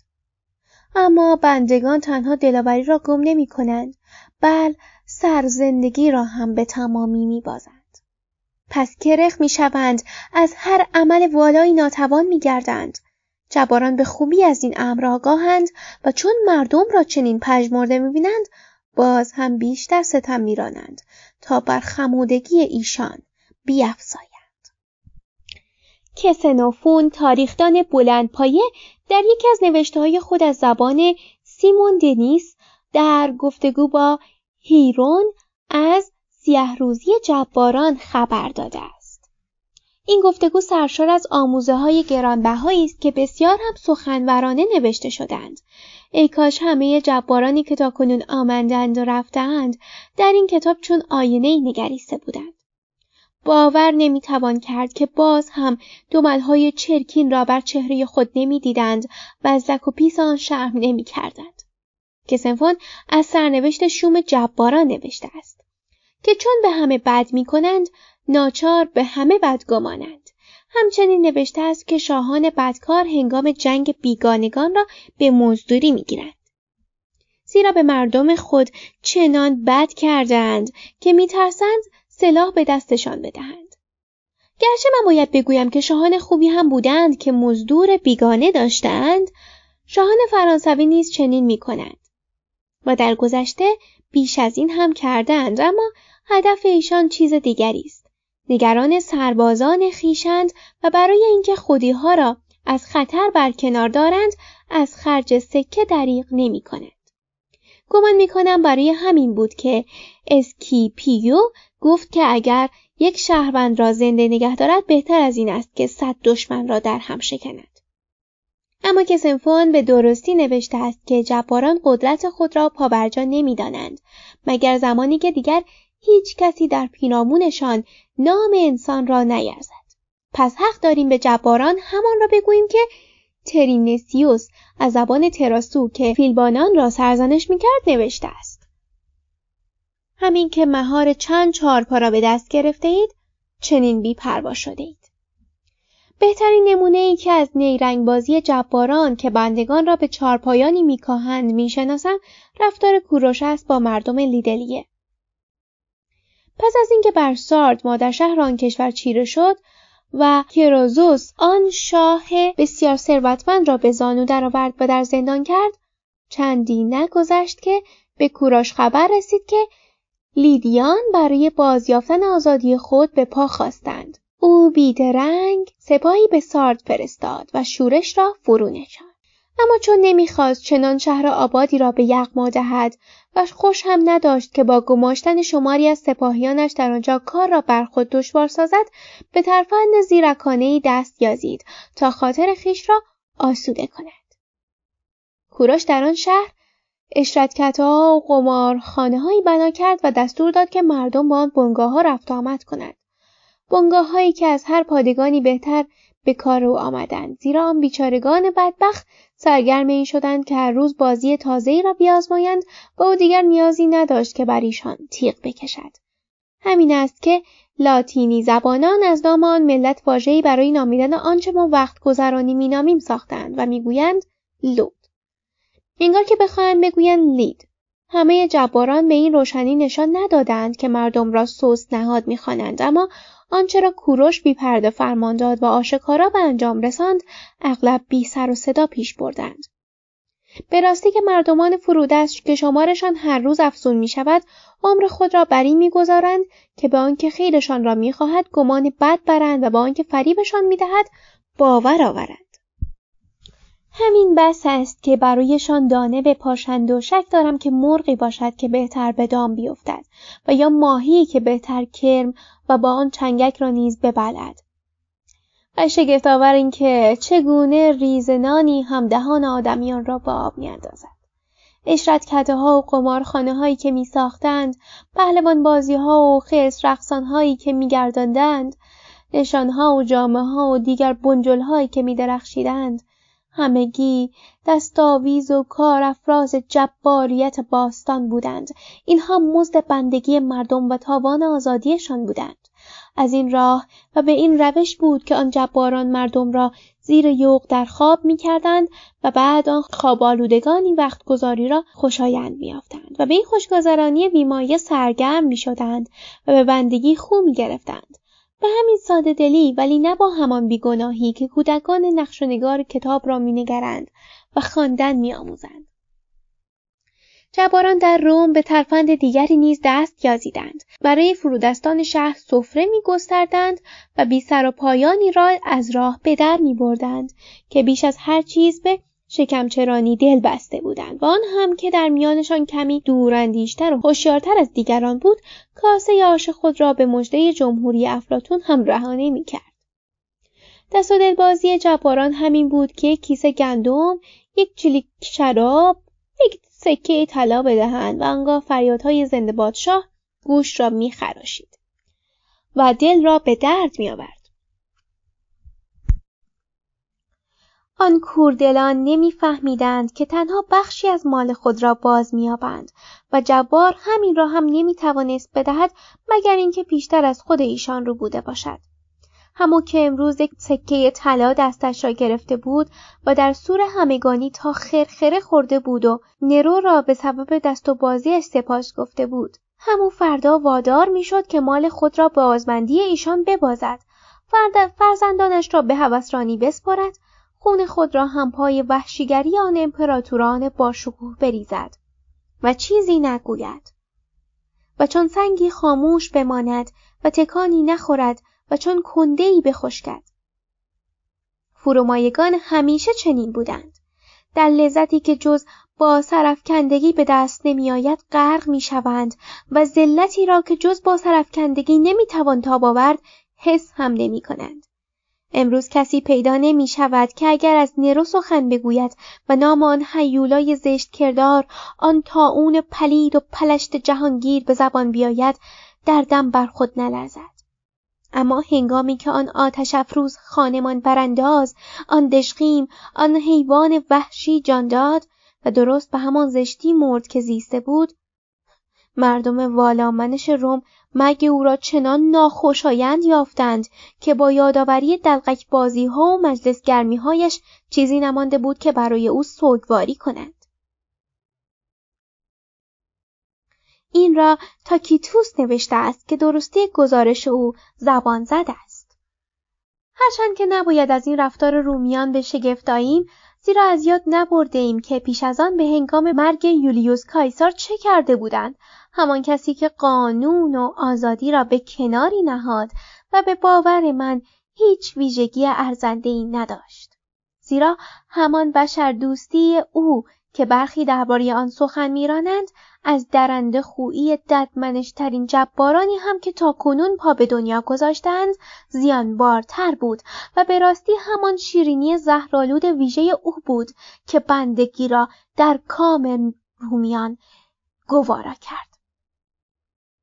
اما پس از مرگ آن جبار مردمی که هنوز دهانشان از نوال بخشی های او لبریز بود و جز ولخرجی های او چیزی به یاد نمی آوردند، برای بزرگ داشتش بیدریق نیمکت ها را در میدان شهر برهم انباشتند و از آنها تلی بلند ساختند و آتشی افروختند تا پیکر او را بسوزانند و برای او ستون یاد بودی برپا کردند و بر آن نوشتند به پدر مردم، و با اینکه مرده بود چنان بزرگش داشتند که هیچ زنده‌ای در جهان در خور آن نبود، مگر شاید آنها که او را کشته بودند. همچنین امپراتوران روم هوشیارتر از آن بودند که کرسی تریبون مردم را از میان بردارند و آن را از آن خود کردند. آن جایگاه که برای نگهداری و پاسداری از حق مردم بنا شده بود، پاک و نابسود به شمار می آمد و همین آن جباران را آسوده خاطر می کرد که مردم ایشان را سخنگوی خود بدانند. گویی مردم تنها لقب ایشان را می شنیدند و نمی دیدند که رفتارشان با آن ناسازگار است. بهتر از این نیستند آنها که امروز هر بیداد گرانی را هم با پرده ای از سخنان خوشاب و رنگ درباره خیر همگانی می پوشانند. ویلونگا تو خوب میدانی چنین کسانی گاه چه زیرکانه حکم شاهانه را به سود خیش به کار میبندند، اما اغلب زیاده روی میکنند و بیشرمی را به جای میرسانند که دیگر نشانی از زیرکی نمیماند.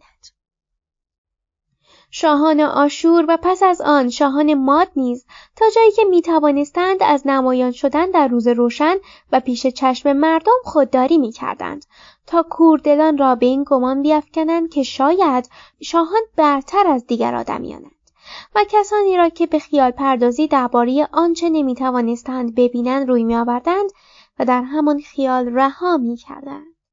چنین بود که بیشتر ملت‌ها بسیار ملت‌ها که سلطه آشور بر آنها به درازا کشیده بود به دستاویز همین پنهانکاری به بندگی خو گرفته بودند و باز بیشتر تن به بندگی می‌دادند، چون اربابشان را نمی‌شناختند و گرچه یقین نداشتند که اربابی در کار باشد، ولی از آن که به نقد ندیده بودند به نسیه می‌ترسیدند.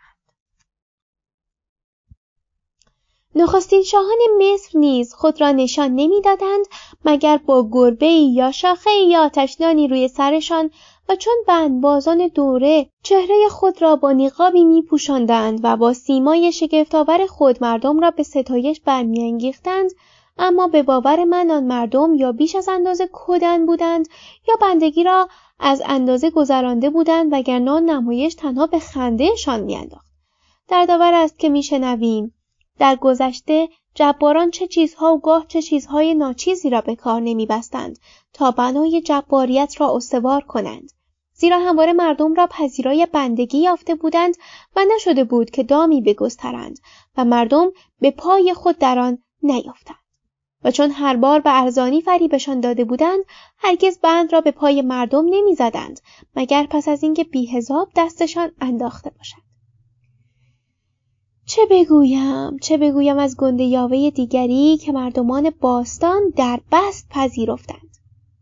بیچون و چرا باور کرده بودند که انگشت بزرگ پرحس جادو می کند و بیماری های تلحال را بهبود می بخشد. پس از مرگ آن شاه و سوزاندن پیکر او داستان را باز شاخ و برگ دادند و گفتند که آن انگشت از آتش آسیب ندیده و در میان خاکستر به جا مانده است. مردمان نابخرد همیشه دروغ‌هایی می‌سازند که سپس خود باورشان می‌کنند. نویسندگان چندی ماجرا را درآوردند، ولی آن را چنان نوشتند که پیداست تنها آنچه را از این و آن شنیدند بازگو کردند. از کاه کوهی ساختند. همچنین آوردند که وسپاسیانوس هنگامی که از آشور از راه اسکندریه به روم برمیگشت تا بر تخت امپراتوری نشیند چه جادوها که نکرد. نوشتند که چلاخ‌ها را شفا می‌داد، که کورها را بینا می‌کرد و چه داستان‌های پر آب و تاب که دیگر ننوشتند. اما به باور من هر که کلک را در کار او نمی‌دید از همه آن کورهایی که او می‌گفت درمانشان می‌کرد کوردلتر بود. وانگهی جباران باستان که خود را از بردباری مردم در برابر ستم به شگفت می‌آمدند و همواره از سرکشی ایشان بیم داشتند، سخت در پی آن بودند که از کیش و آیین برای خود سپری بسازند و هر بار که می توانستند از ایزدانشان مایه می گذاشتند تا باز هم بیشتر بد کنند. اما این را هم به یاد بیاوریم که ویرژیل از زبان سیبویل فرجام کار سالمونیوس در شهر ایلیس را وصف کرده بود که چون خود را به جای یوپیتر جا زده و مردم را به ریشخند گرفته بود به خشم و نیزت دچار شد. در آن مغاک سالمونیوس را هم دیدم که به کیفر خود رسیده بود، همون که خواسته بود تندر و آذرخش یوپیتر را باز آفریند. سوار بر عرابه‌ای چهار اسبه در میان شهر ایلیس در برابر یونانیان تاخته بود و مشعل سوزانی در دست خود گرفته بر فراز سر خود چرخانده بود. گستاخانه آهنگ کاری کرده بود که تنها از ایزدان برمی آید و نابخردانه خواسته بود به صدای سوم اسبان بر پلی مفرقین تندر بیافریند. پس یوپیتر آذرخشی راستین را که چون قندیل سالمونئوس دودآلود نبود بر او فرستاد و آن ریاکار را سرنگون کرد. اگر کسی که تنها دلقک بازی کرده از چنین سرنوشتی داشته باشد، به گمان من آنها که کیش و آیین را به بازی گرفتند تا بتوانند بیشتر ستم کنند نباید حال روز بهتری داشته باشند. ما هم در فرانسه وزغ‌ها و گل‌های سوسنی داریم و دیگر چه می‌دانم، روغنجان تاجگذاری و درفش زرین فروغ را هم داریم.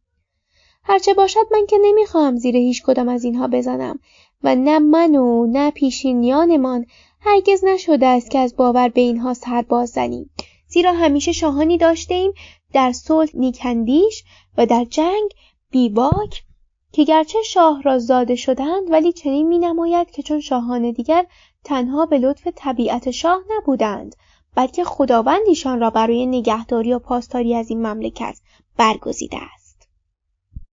پس نمیخواهم پا به گود بنهم و درستی داستانهای من را به پرسش بگیرم، چون اگر چنین کنم بازی را برهم میزنم و شعر فرانسوی را از میدانی برای نمایش توانایی خود بی بهره میکنم. امروز به کوشش عزیزان ما رونسار، بله و بایف که شعرمان را بزک نکردند بل انگار آن را از نو ساختند، زبانمان چنان پرتوان شده است که دور نمیبینم روزی را که نه یونانیان و نه لاتینی زبانان دیگر هیچ یک در برابر ما جز به حق کهنسالی زبان خیش حرفی برای گفتن داشته باشند. پس نباید در حق نظم بد کنیم. آری، خوش دارم که به جای شعر از نظم سخن بگویم، زیرا اگر هم کسانی واژه نظم را در بست از آن اهل حرفه می‌دانند و می‌خواهند شعر را از دورنمایی‌اش توهی کنند، دیگران را می‌شناسم که می‌توانند گوهر والای آن را جلا دهند و به آن شکوهی را که شایسته است باز بخشند. ولی می‌گفتم روا نخواهد بود که امروز داستان‌هایی را که درباره شاه کلودیوس می‌گویند به نظم در میاریم. داستان‌هایی که شک ندارم ساز رونسار عزیز را برای سرودن فرانساید کوک نخواهد کرد. از دوراندیشی و تیزبینی این مرد آگاهم و می‌دانم چگونه دلها را می‌رباید. او همانگونه که در بزرگداشت درفش زرین فرو خواهد کوشید که رومیان کوشیدند، سپر برنزی خود را پاس دارند، همچنان که ویرژیل نوشته است، و اینها سپرهای آسمانند که بر خاک فرو افتادند، او همان گونه بی‌دریغ کمر به ستایش روغندان تاجگذاری خواهد بست که آتنیان به ستایش سبد ایریخونیوسوس می‌ایستادند. او نشانهای سلحشوری ما را هماسان زبان زد خواهد کرد که مردم شهر آتن تاج زیتون را خودشان میگویند، هنوز در برج مینورا مانده است. پس حیا حکم میکند که از ارزش کتاب‌هایمان نکاهم و پا در کفش شاعرانمان هم نکنم. اما اکنون باید به جایی برگردم که نمیدانم چرا از آنجا به رشته گفتار خود پیچ و خم دادم و بگویم که هرگز جباری نبوده است که برای پا برجا کردن جباریت نخواسته باشد مردم را عادت دهد که گذشته از اینکه بندگیش را می‌کنند او را بپرستند. آنچه تا کنون در باب انگیزه بندگی خود خواسته گفتم به کار جباران نمی‌آید، مگر در برای دربند کشیدن مردمان فرودست و نافرهیخته. اکنون به نکته‌ای میرسم که به باور من کلید و اهرم سلطه است و پی و ستون جباریت. هر که میپندارد در بانان و نیزه‌داران و کمانگیران یگانه پشت و پناه جبارند، سخت به خطا میرود. به باور من اینان بیشتر مترسک و سیاهی لشکرند تا پشتیبان. درباران تنها ژنده پوشان بیچاره را از درآمدن به کاخ باز می‌دارند، ولی آنکه شمشیر بسته باشد و بتواند کاری از پیش برد از هم در می‌گذرد. در میان آن همه امپراتور رومی که یکی پس از دیگری بر تخت نشستند، آنها که به یاری نیزه‌داران خود از خطر مرگ جستند انگشت شمار بودند و تازه شمار بیش از آن به دست کمانگیران خود کشته شدند. نه سپاهسواران، نه لشکر پیادگان، نه تیغ و نه تیر نیستند که جبار را از گزند پاس می‌دارند. آنچه را که اکنون می‌خواهم بگویم شاید به سادگی نتوان باور کرد، ولی بیگمان درست است. همیشه 4 یا 5 تنند که جبار را بر جا نگه می‌دارند. همان 4 یا 5 تر کشور را به بندگی جبار وامی دارند. همیشه 5 یا 6 تن بودند که با زبان بازی دل جبار را به دست آورده و چه خود پیش او رفته باشند و چه او ایشان را نزد خویش فراخوانده باشند، در کنار جبار ماندند تا همدست وحشیگریش شوند، ندیم خوشگذرانیش باشند، در هوسرانیش قبادی کنند، در غارتگریش بهره‌مند بشوند. این 6 تن چنان چیره دستانه رهبرشان را از راه میبرند که بدکرداری او از اندازه زشت‌خویی‌اش در میگذرد. زیرا باید به نیابت ایشان نیز بدی کند و همین مایه پیوستگی آن انجمن است. وانگهی این 6 تن هم 600 تن زیر دست دارند که میخواهند نفعی برند و همان گونه بی آرز و بی آزرم در کنار اربابان خود جا میگیرند که ایشان جبار را در میان گرفتند.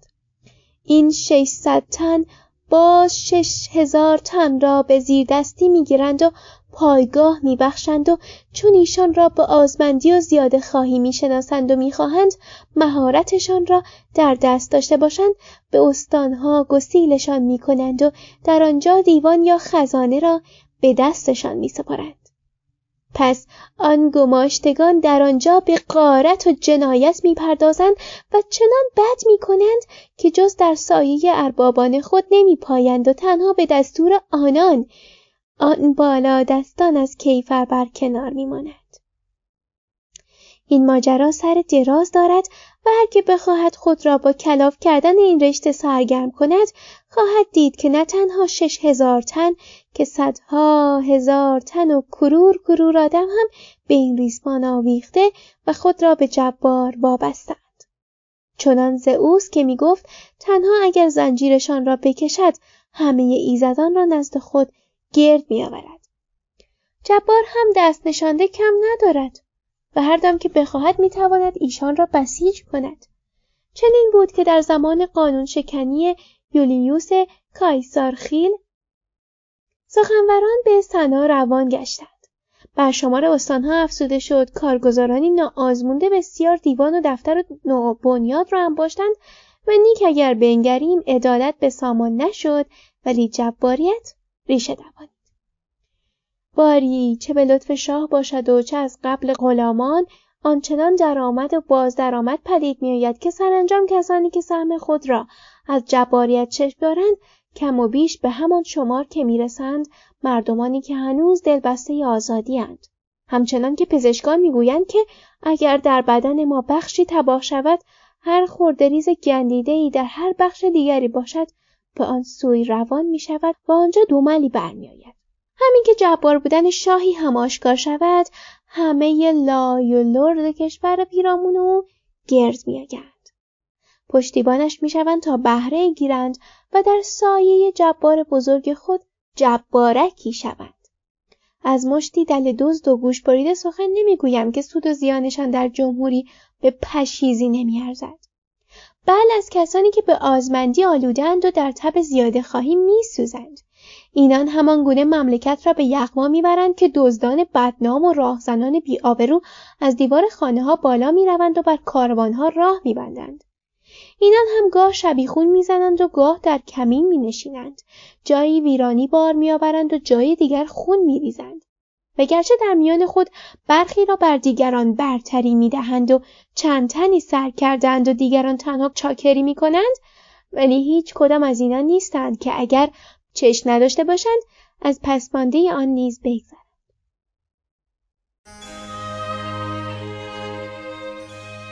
گفتار در بندگی خود خواسته، اتین دو لابوئسی.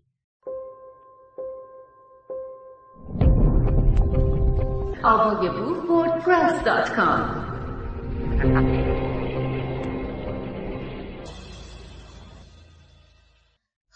که دزدان دریایی کلیلیکیه نه تنها چنان پرشمار گرد هم آمده بودند که نیاز آمد پومپئیوس به آنجا برود و ایشان را از هم بپراکند، بل همچنین مردم چندین شهر بزرگ و آباد را با خود همسفره کرده بود و پس از هر گشت در بندر یکی از آن شهرها را لنگر میانداخت و پناه میگرفتند و سهم مردم آن شهر را با بخشی از دستبرد خود میپرداختند.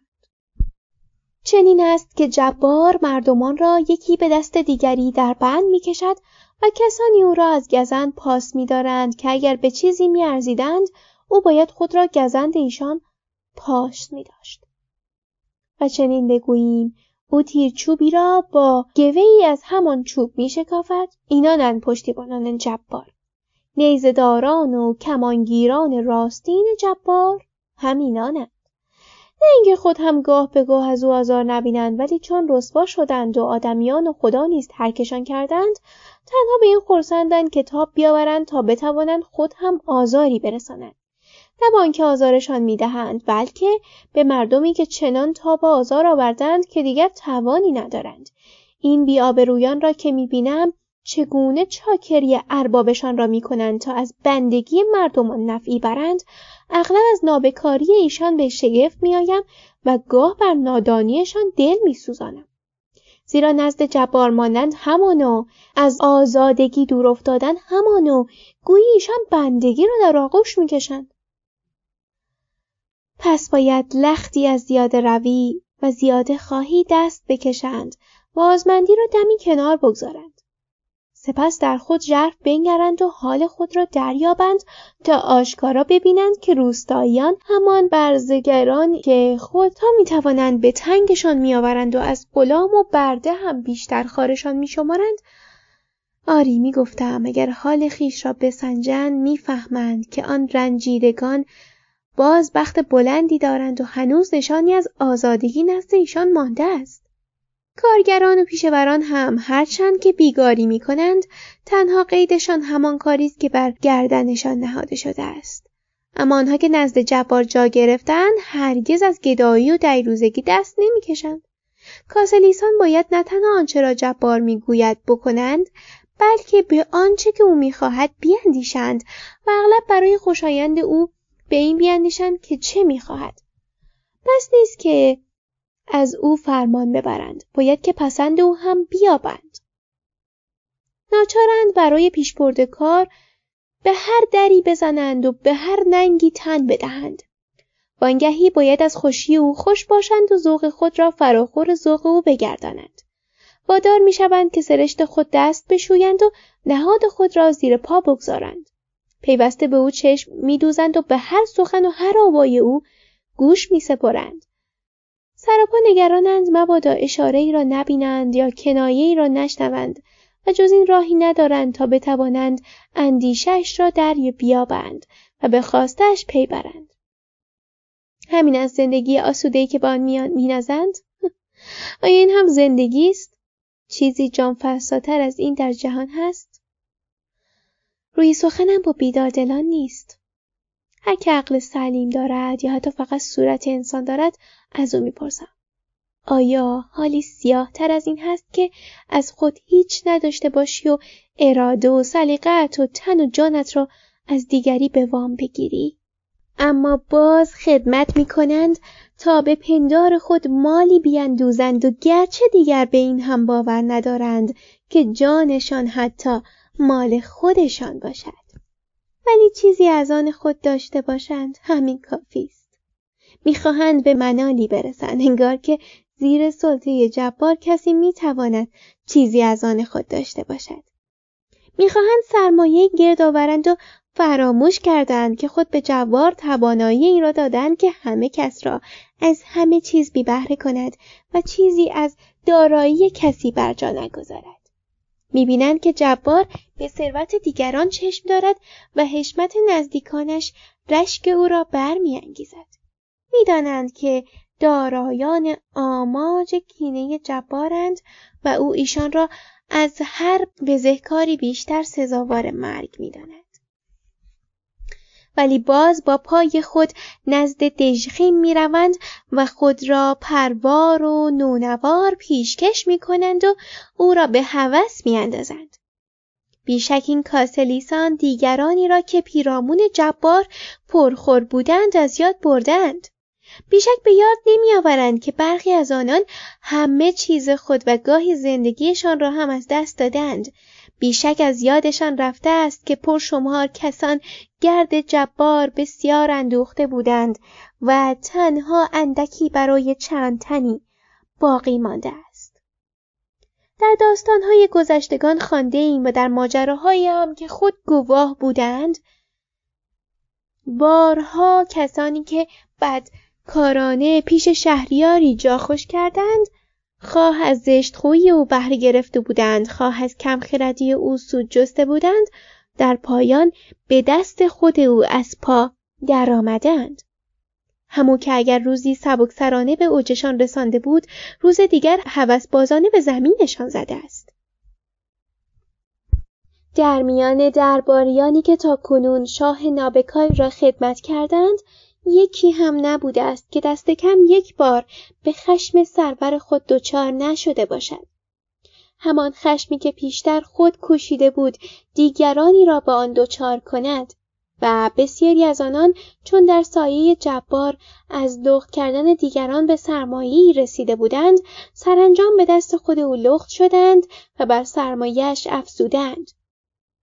مردمان نیک هم اگر گاه به گاه در میانشان کسانی پیدا شوند که جبار را خوش بیایند، لطف جبار هر اندازه هم که باشد و دوزکاری ایشان هم چنان چشمگیر باشد که بداندیش‌ترین آدمیان هم ناگزیر گرامیشان دارند، ولی میگفتم مردمان نیک هم نمیتوانند نزد جبار بیایند، چون اگر هم خود زخمی نبینند رنج دیگران دلشان را به درد میآورد و اغلب در پایان بهای سنگینی میپردازند. بروس و سنکا را به یاد بیاوریم و به سرگذشت تراسه آ بیندیشیم. از این سه مرد نیک به ویژه دو تن را بخت بد به جبار نزدیک کرد و سکان حکومت را او در آغاز به دستشان سپرد. جباری که هر دوی ایشان را ارج می نهاد و گرامی می داشت و یکیشان هم در کودکی به او درس و مشق داده بود و همین گروه بس بود که دوستی او را به دست آورد، ولی مرگ دلخراش این سه تن خود گواه است که هیچ چیز دوستی ارباب بد را بیمه نمی کند. به راستی چه امیدی میتوان بست به جباری چنان سنگدل که از مردمی هم جز فرمان بردن از او کاری نکردند. بیزار است و چون نمیتواند خودش را هم دوست بدارد، سرانجام بیار و بیاور میشود و مملکت خود را به آشوب میکشد. حال اگر کسی بگوید که این سه تن چون نیکدلانه زیستند چنین فرجام دردناکی یافتند، باید پیرامون همان جبار را بنگرند تا ببینند که دستیزه کارانی هم که در آنجا گرد آمده بودند بیش از ایشان نپایستند. چه کسی تا کنون شنیده است یا جایی خوانده است که مردی چنان مهار گسیخته به زنی دل باخته باشد و چنان خیره سرانه به او دل بسته باشد که پیگیر نرو و پوپایا شده باشد، اما سرانجام همان مرد آن زن را زهر داد و او را کشت. مادر آن مرد هم آگریپینا بود که همسر خود کلودیوس را از میان برداشت تا پسر خویش را به جای او بر تخت نشاند و در این راه از رساندن هیچ آزاری به هیچ کسی رویگردان نشد. اما آن پسر که شیر او را خورده بود، همان امپراتوری که او با دستهای خود ساخته و پرداخته بود، همو پس از اینکه بارها در حق مادر خود ناروا کرد، سرانجام جانش را گرفت و کسی پیدا نمیشد که نگوید بیگمان آگریپینا سزاوار چنین کیفری بود، ولی نه به دست کسی که خود به او جان بخشیده بود. کمی هم از امپراتور کلودیوس بگم. آیا فرمان روایی بوده است که مانند او بازیچه‌ای دست نزدیکانش شده بود؟ چه شاهی ساده دلتر یا درست‌تر بگویم کم هوشتر از او بوده است؟ آیا هرگز کلاهی به گشادی آنکه می سالینا بر سر او گذاشت دیده ایم؟ اما سرانجام کلودیوس همان می سالینا را به دست دژخیم سپرد. جباران کم هوش چاره ندارند و از هر رفتار سنجیده‌ای ناتوانند. اما هنگامی که به سنگدلی به جان کسی میافتند، به ویژه اگر آن کس از نزدیکانشان باشد، نمیدانم چه میشود که یک باره همان خرد هوش خود را خوب به کار میاندازند. این را هم شنیده ایم که کالیگولا با دیدن گریبان برهنه زنی که چنان دل داده‌اش بود که میگفتند نمیتوانند بی او به سر ببرد، با این سخن نوازشش میکرد که اگر فرمان دهم این گردن زیبا هم در هم بریده خواهد شد. به همین سبب شمار بزرگی از جباران باستان به دست نزدیکان خود کشته شدند. نزدیکانی که چون خصلت جباریت را شناخته بودند، از قدرت جبار بیم داشتند و به اراده او بدگمان بودند. می‌دانیم که دومیتیانوس را پیشکاری کشت. کومودوس به دست همبازی خود کشته شد. ماکرینوس دستور کشتن کاراکالا را داد و بسیاری از جباران نیگر نیز سرانجامی همانند داشتند. این سرنوشت جبار است، زیرا کسی او را دوست ندارد و کسی هم دوستش ندارد و او هم کسی را دوست ندارد. دوستی نامی پاک و گوهری یکتاست. دوستی جز میان مردمان نیک پدید نمی‌آید و تنها از پی اینکه آدمیان ارزش یکدیگر را بازشناسند پا می‌گیرد. دوستی بیش از آن که با نیکی رساندن یکی به دیگری برپا نگه داشته شود، با نیک زیستن است که پا بر جا می‌ماند. دوستی استوار نمی‌گردد مگر اینکه هر یک دیگری را به درستکاری شناخته باشند و گواهی از پایداری او بر نیک‌خواهی داشته باشند. اما جایی که سخت‌دلی و نادرستی بیداد می‌کنند، نشانی از دوستی نمی‌ماند. میان بدکارانی که بر سر یک سفره می‌نشینند، همدستی هست ولی همدلی نیست. ستمگران یکدیگر را دوست ندارند، بعد از هم می‌ترسند، با هم دوست نیستند، تنها همباز یکدیگرند. اگر همه آنچه گفتم هم جبار را از دوستی با دیگران باز ندارد، او کسی را نمی‌یابد که بتواند دوستش بدارد، چون بالاتر از همه است، همتایی ندارد و همین او را از مرزهای دوستی بیرون می‌راند، چرا که بوم دوستی همان پهنه برابری است و گام دوستی تنها بر آن زمین هموار استوار می‌گردد. همین است که می‌گویند میان دزدان هم در آن هنگام که دستبرد را قسمت می‌کنند، نشانی از نیکی به چشم می‌خورد، زیرا دمی پا هم پایی یکدیگر می‌شوند، هرچند که همدیگر را دوست ندارند و تنها چون از هم می‌ترسند نمی‌خواهند که با هم یک دستیشان را بکاهند. اما نزدیکان جبار به این امید ندارند، حتی به این هم امیدی ندارند، زیرا خودشان جبار را به این گمان انداختند که هرچه می‌خواهند می‌توانند بکنند و نباید و نشاید که حق دیگران را باز شناسد. او عادت کرده است که اراده خود را به جای عقل بگیرد و کسی را همتراز خود نداند، بل ارباب همه باشد. پس آیا دردآور نیست که این همه نمونه از روزگار سیاه گذشتگان میشناسند و امروز هم نشانه‌های خطر را میبینند، ولی درسی از سیاه روزی دیگران نمیگیرند؟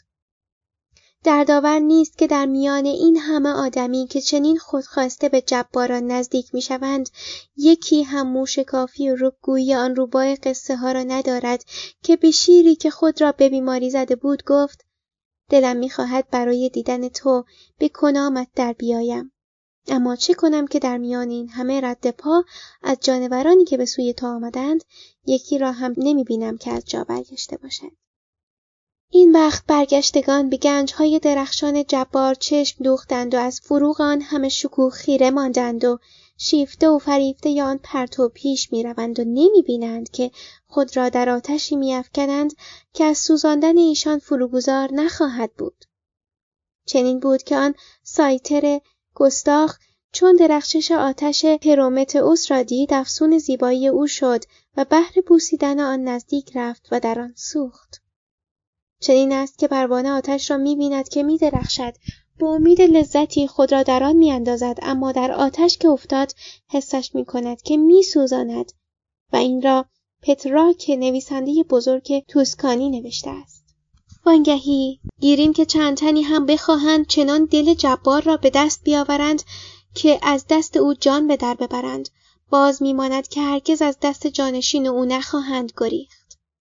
اگر دادگری بر جای او بنشیند، ایشان باید به سزای خود برسند و کیفر ببینند، اما اگر باز بیدادگری بر سر کار بیاید، خود کاسلیس کم نخواهد داشت و آن از راه رسیدگان اغلب به این بسنده نمی کنند که جای این پیشین داران را بگیرند، بلکه مال و جان ایشان را هم می طلبند.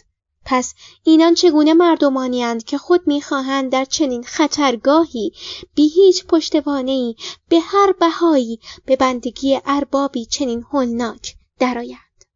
ای پروردگان راستین، این چه شکنجه‌ای است، این چه کابوسی است! شب و روز از خواب بیفتی، خیالی جز این نداشته باشی که چگونه یکی را خوش بیابی. یکی که همو بیش از همه گمان بد ببرده است. پیوسته چشم به در و گوش به زنگ در کمین بنشینی و در هراس از شبیخون بلرزی. هماره در پی این باشی که پیش از همه بدانی چه کسی بد چه کسی را خوب می‌دانند و کی و کجا دسیسه می‌کند. نه دشمنت را بشناسی که از او دوری جویی و نه دوستت را که به او پناه بری. از همه کس بترسی و ناگزیر در روی هر کسی بخندی، آنچنان افسرده باشی که از گریه هم ناتوان شوی. پس خنده بر لبانت یخ ببندد و میخکوب بر جا میمانی.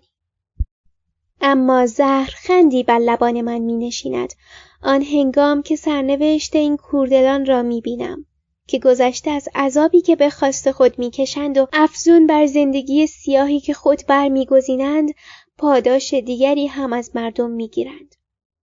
مردم در برابر رنجی که می برند هیچ گناهی به پای جبار نمی نویسند چون رایزنان و کارگزاران او را گناهکار می دانند. همه مردم چه در میانه پایتخت خانه داشته باشند و چه در گوشه و کنار روستایی دور افتاده نام تک تک آن بداندیشان را یاد میگیرند. بدیهایشان را بر می شمارند. هزار درشت و بد و بیراه نثارشان می کنند و نفرینشان می گویند. هر دعایی که می نویسند و هر نظری هم که می طلبند علیه آنان است. هر آفت و هر خوشسالی، هر سیل و هر زلزله‌ای را به گردن آنان می اندازند. و اگر هم گاه به بانگ بلند ثنایشان می‌خوانند، همان دم در دل بر آنان لعنت می‌فرستند. این است شکوه آوازه‌ای که به امید آن به خدمت جبار درآمدند. این است مزدی که به پاس خدمت خود از مردم می‌گیرند. مردمی که چنان بیزار شدند که اگر هم به یک از ایشان پاره‌ای از پیکر آن بدکاران را بدهند، نیمی از دردشان هم فرو نمی‌نشیند و هنوز آرام نمیگیرند. بیگمان پس از مرگ آن مردم آزاران آیندگان هم از گناهشان در نمیگذرند. نامشان را با جوهر هزاران قلم لکه‌دار میکنند. در شرح رسواییشان هزاران کاغذ سیاه میکنند. هرچه را از آنان مانده باشد از بیخ و بن برمیاندازند. در گور هم آسودهشان نمیگذارند و باز آنان را کیفر میدهند. پس یک بار هم که شده بیاموزیم که درستی پیشه کنیم، که چشم بگشاییم و سر بیافرازیم، چه به حرمت خودمان چه به عشق فضیلت، یا بیگمان سنجیده تر این است که بگوییم به عشق و به حرمت خدای توانای بیمانند که گواه استوار و داور دادگر رفتار و گفتار ماست. من که گمان نمی کنم نادرست گفته باشم، زیرا هیچ چیز چون جباریت با رحم و کرامت بیپایان خداوند ناسازگار نیست. بادا که در سوی دیگر هم برای جباران و همدستانشان عذاب ویژه‌ای کنار گذاشته باشد. پایان.